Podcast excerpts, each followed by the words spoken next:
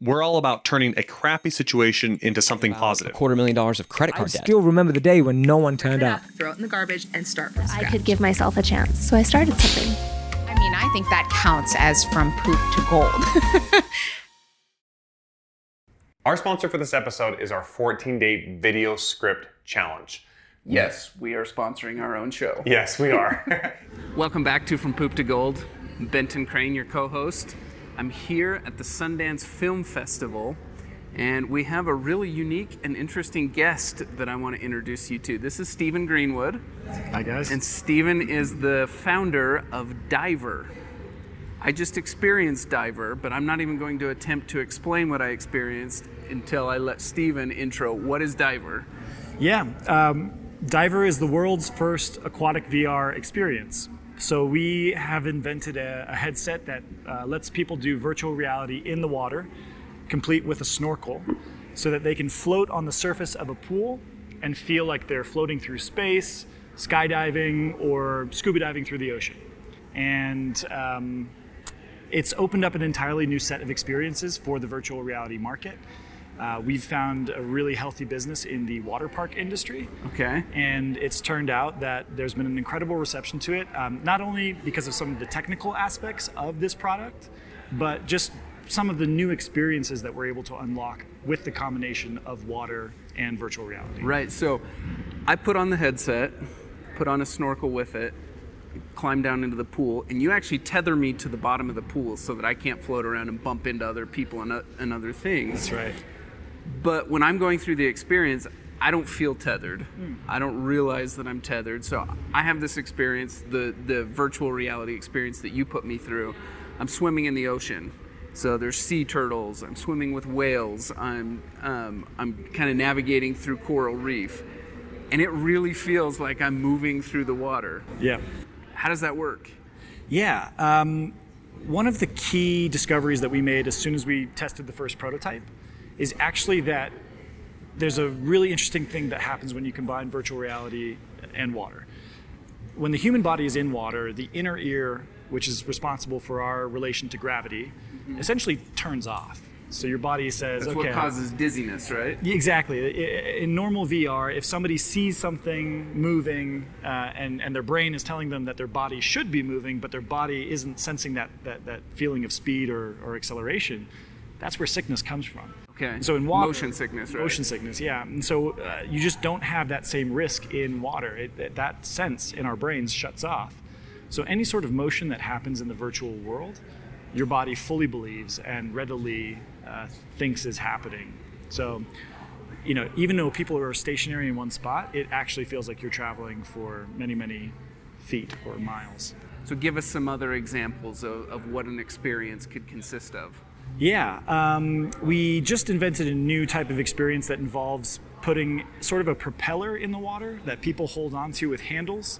And in the virtual world, they have also a futuristic version of this propeller, and it they're- moving with great speed through the water. So it's kind of like a James Bond action scene where you're doing barrel rolls and corkscrews, and and actually, you know, we're making you feel as if you're going upside down but your Even body not. your body is staying completely horizontal.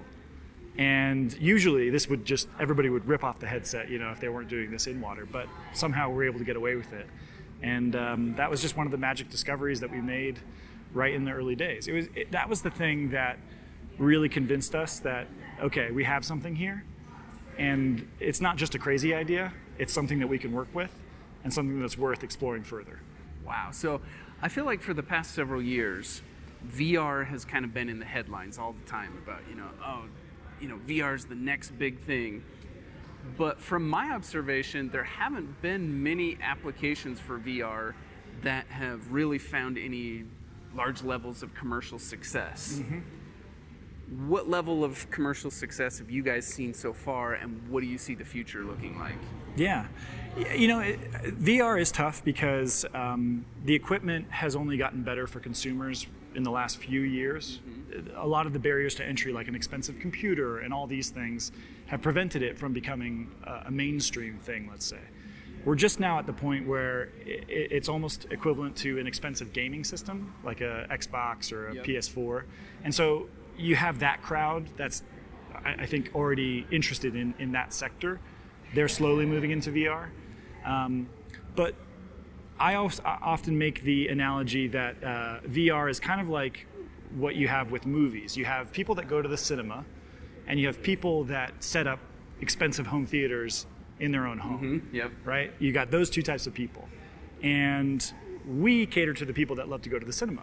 There's tons of people who want to go do virtual reality experiences, but they will go somewhere physically to go do them. So they don't necessarily care about geeking out on the technology or owning it or anything like that. They just want to experience it. They want to have a new cool experience. Exactly, and that's really who we've designed this uh, business model around.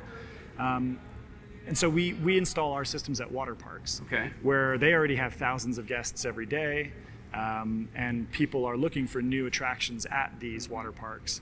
Uh, and so the advantage there is that all of that infrastructure is built.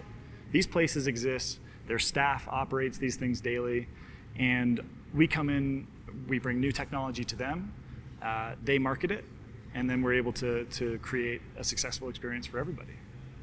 Very cool. How how many water parks are you in?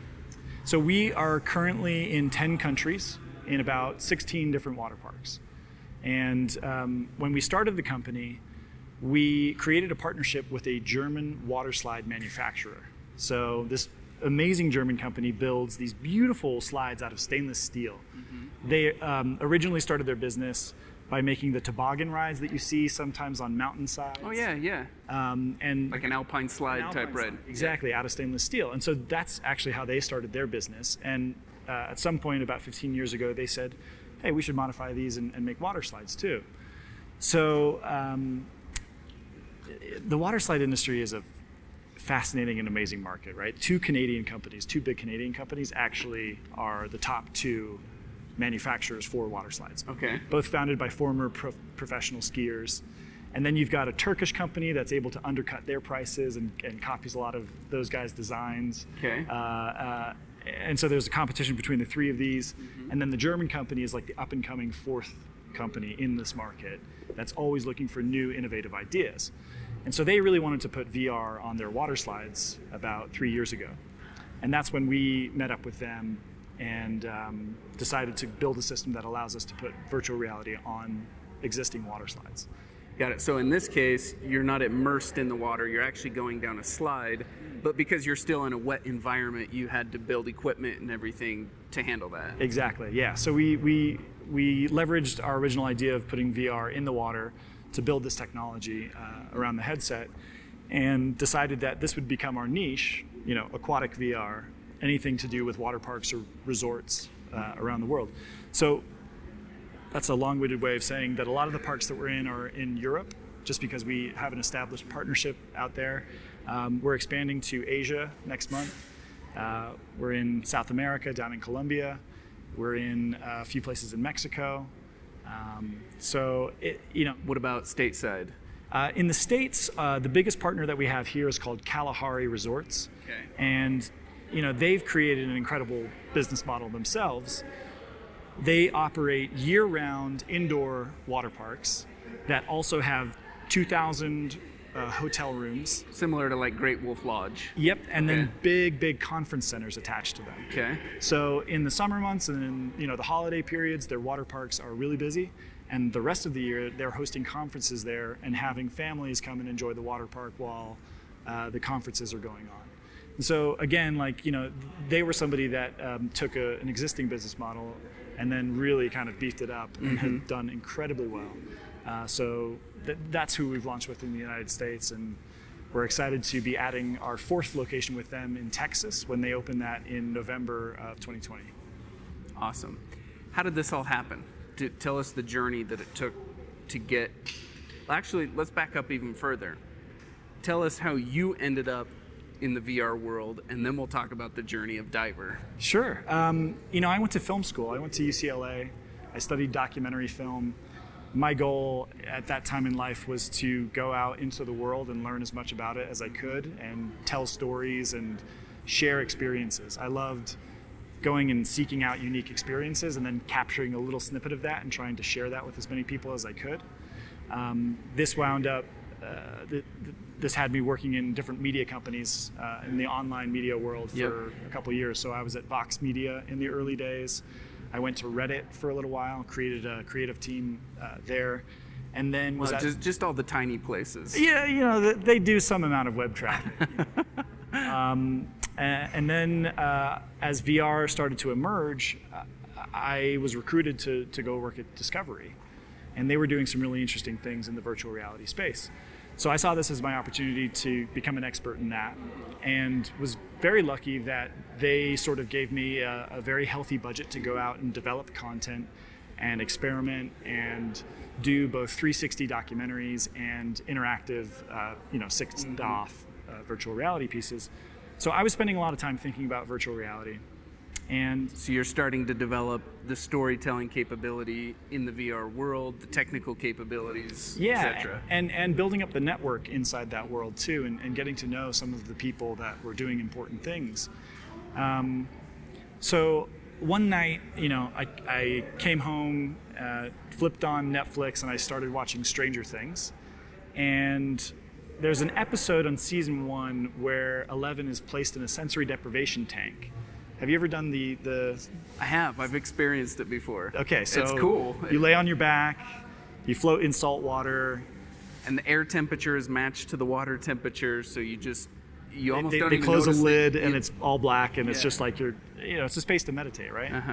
and I, I had done a few of these in san francisco at that time but when i saw this scene you know she's wearing this kind of space helmet and and it got me thinking you know i wonder if we could actually make you feel like you're an astronaut if we were to replace what you're seeing with space content in virtual reality so that was the idea and uh, I think I had had an interest in being an entrepreneur for a very long time. Like, I did some stuff in high school around making T-shirts. You know, um, I produced a show when I was at The Verge, Vox Media, uh, about entrepreneurs and their startups.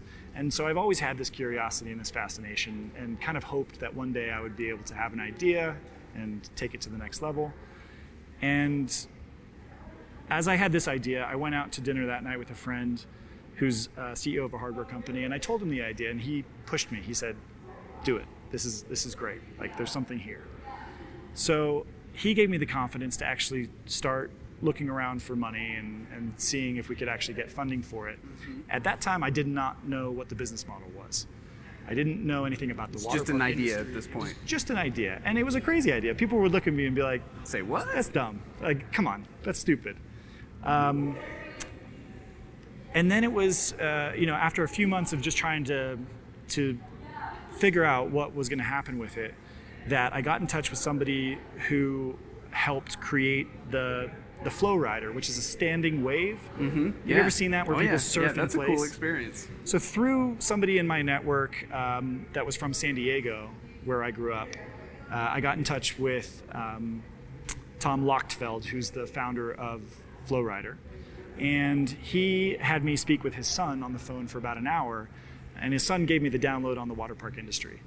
And that's how I got to know everything about these manufacturers and where, what conferences I should be at, and um, what I needed to know about what I didn't know, essentially. And so then, as I started to figure out what this business model looked like, we had this partnership with the Germans.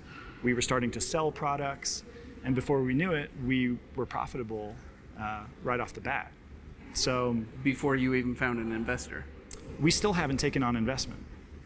You've just bootstrapped this. We've bootstrapped the whole thing. Yeah, Developed a VR product with no outside funding. that's that's right. Um, That's incredible. And you know, I think a lot of the uh, like we wouldn't have been able to do that if we hadn't been smart about the parts that we used in these systems.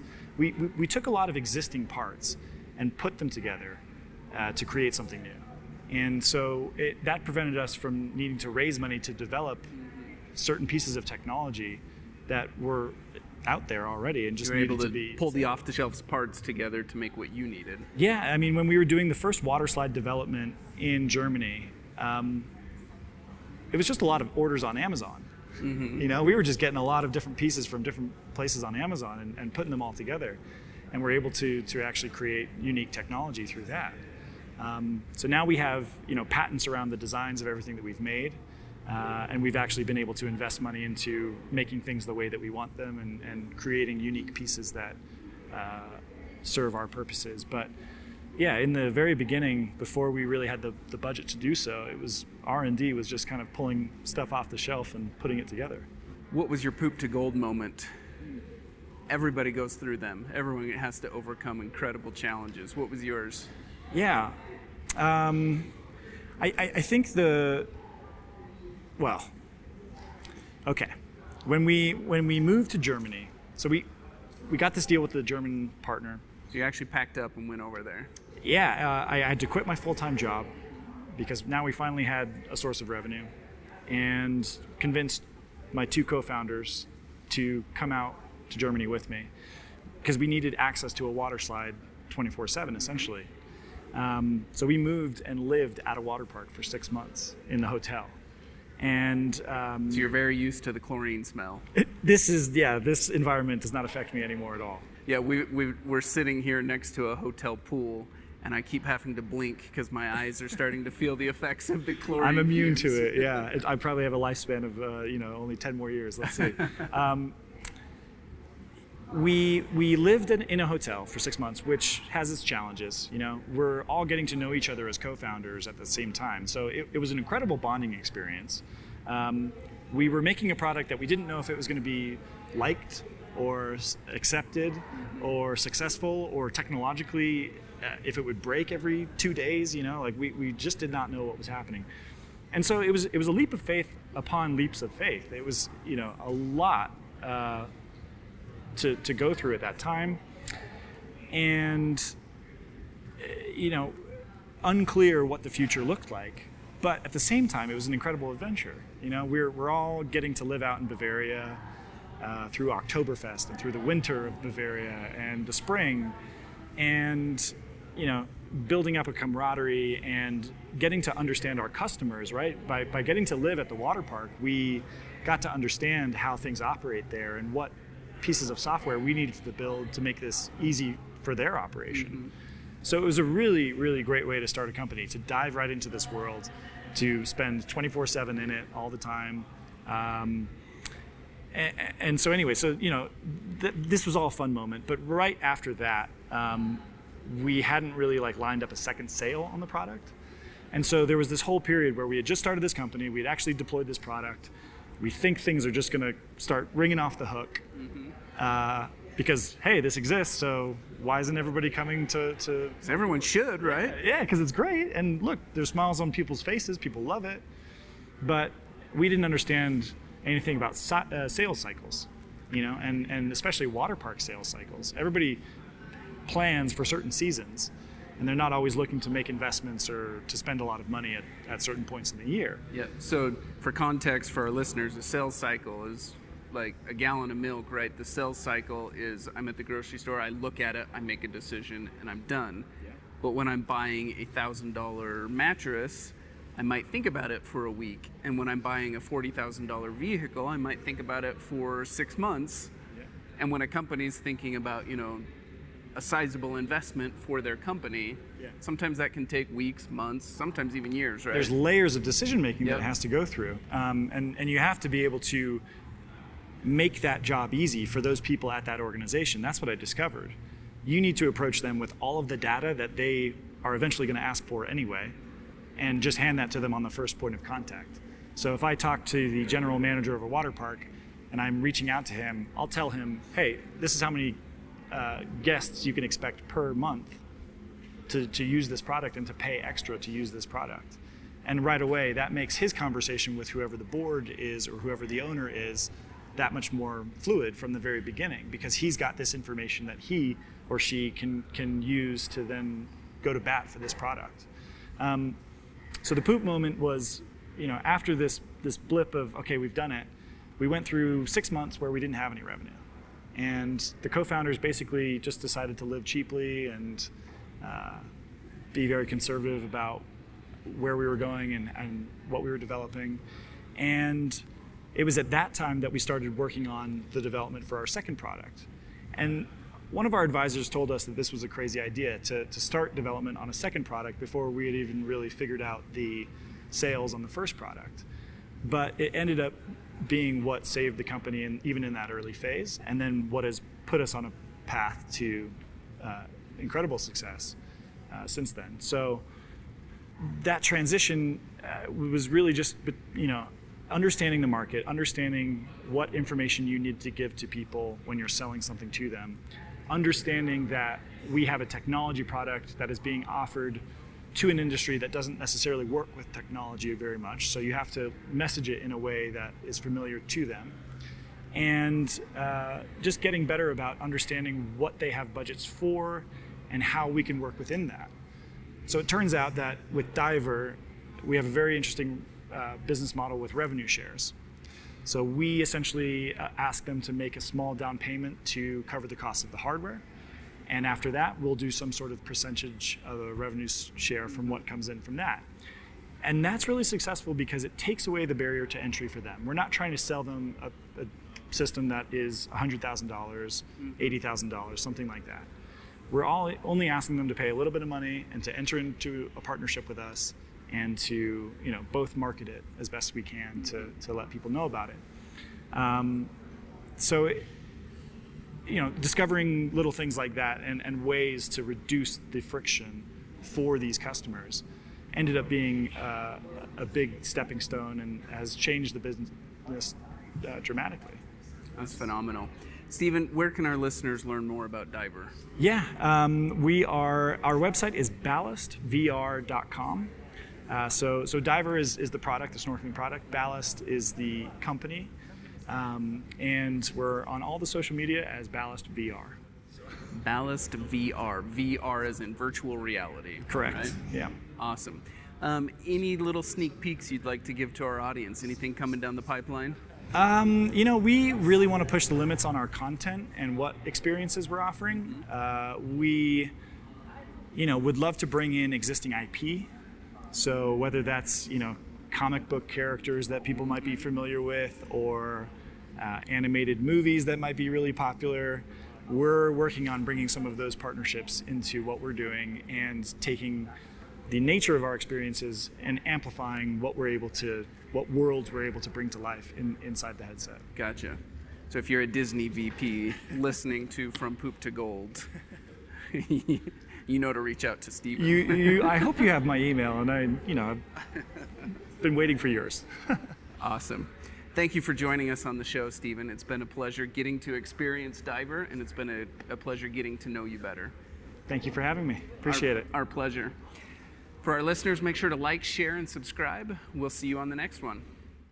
We all kind of reach that point where we know we've created something awesome and we want to share it with the world, right? Mm-hmm. And it's that very next step that can oftentimes be really intimidating or really scary, or you just don't know where to go next, right?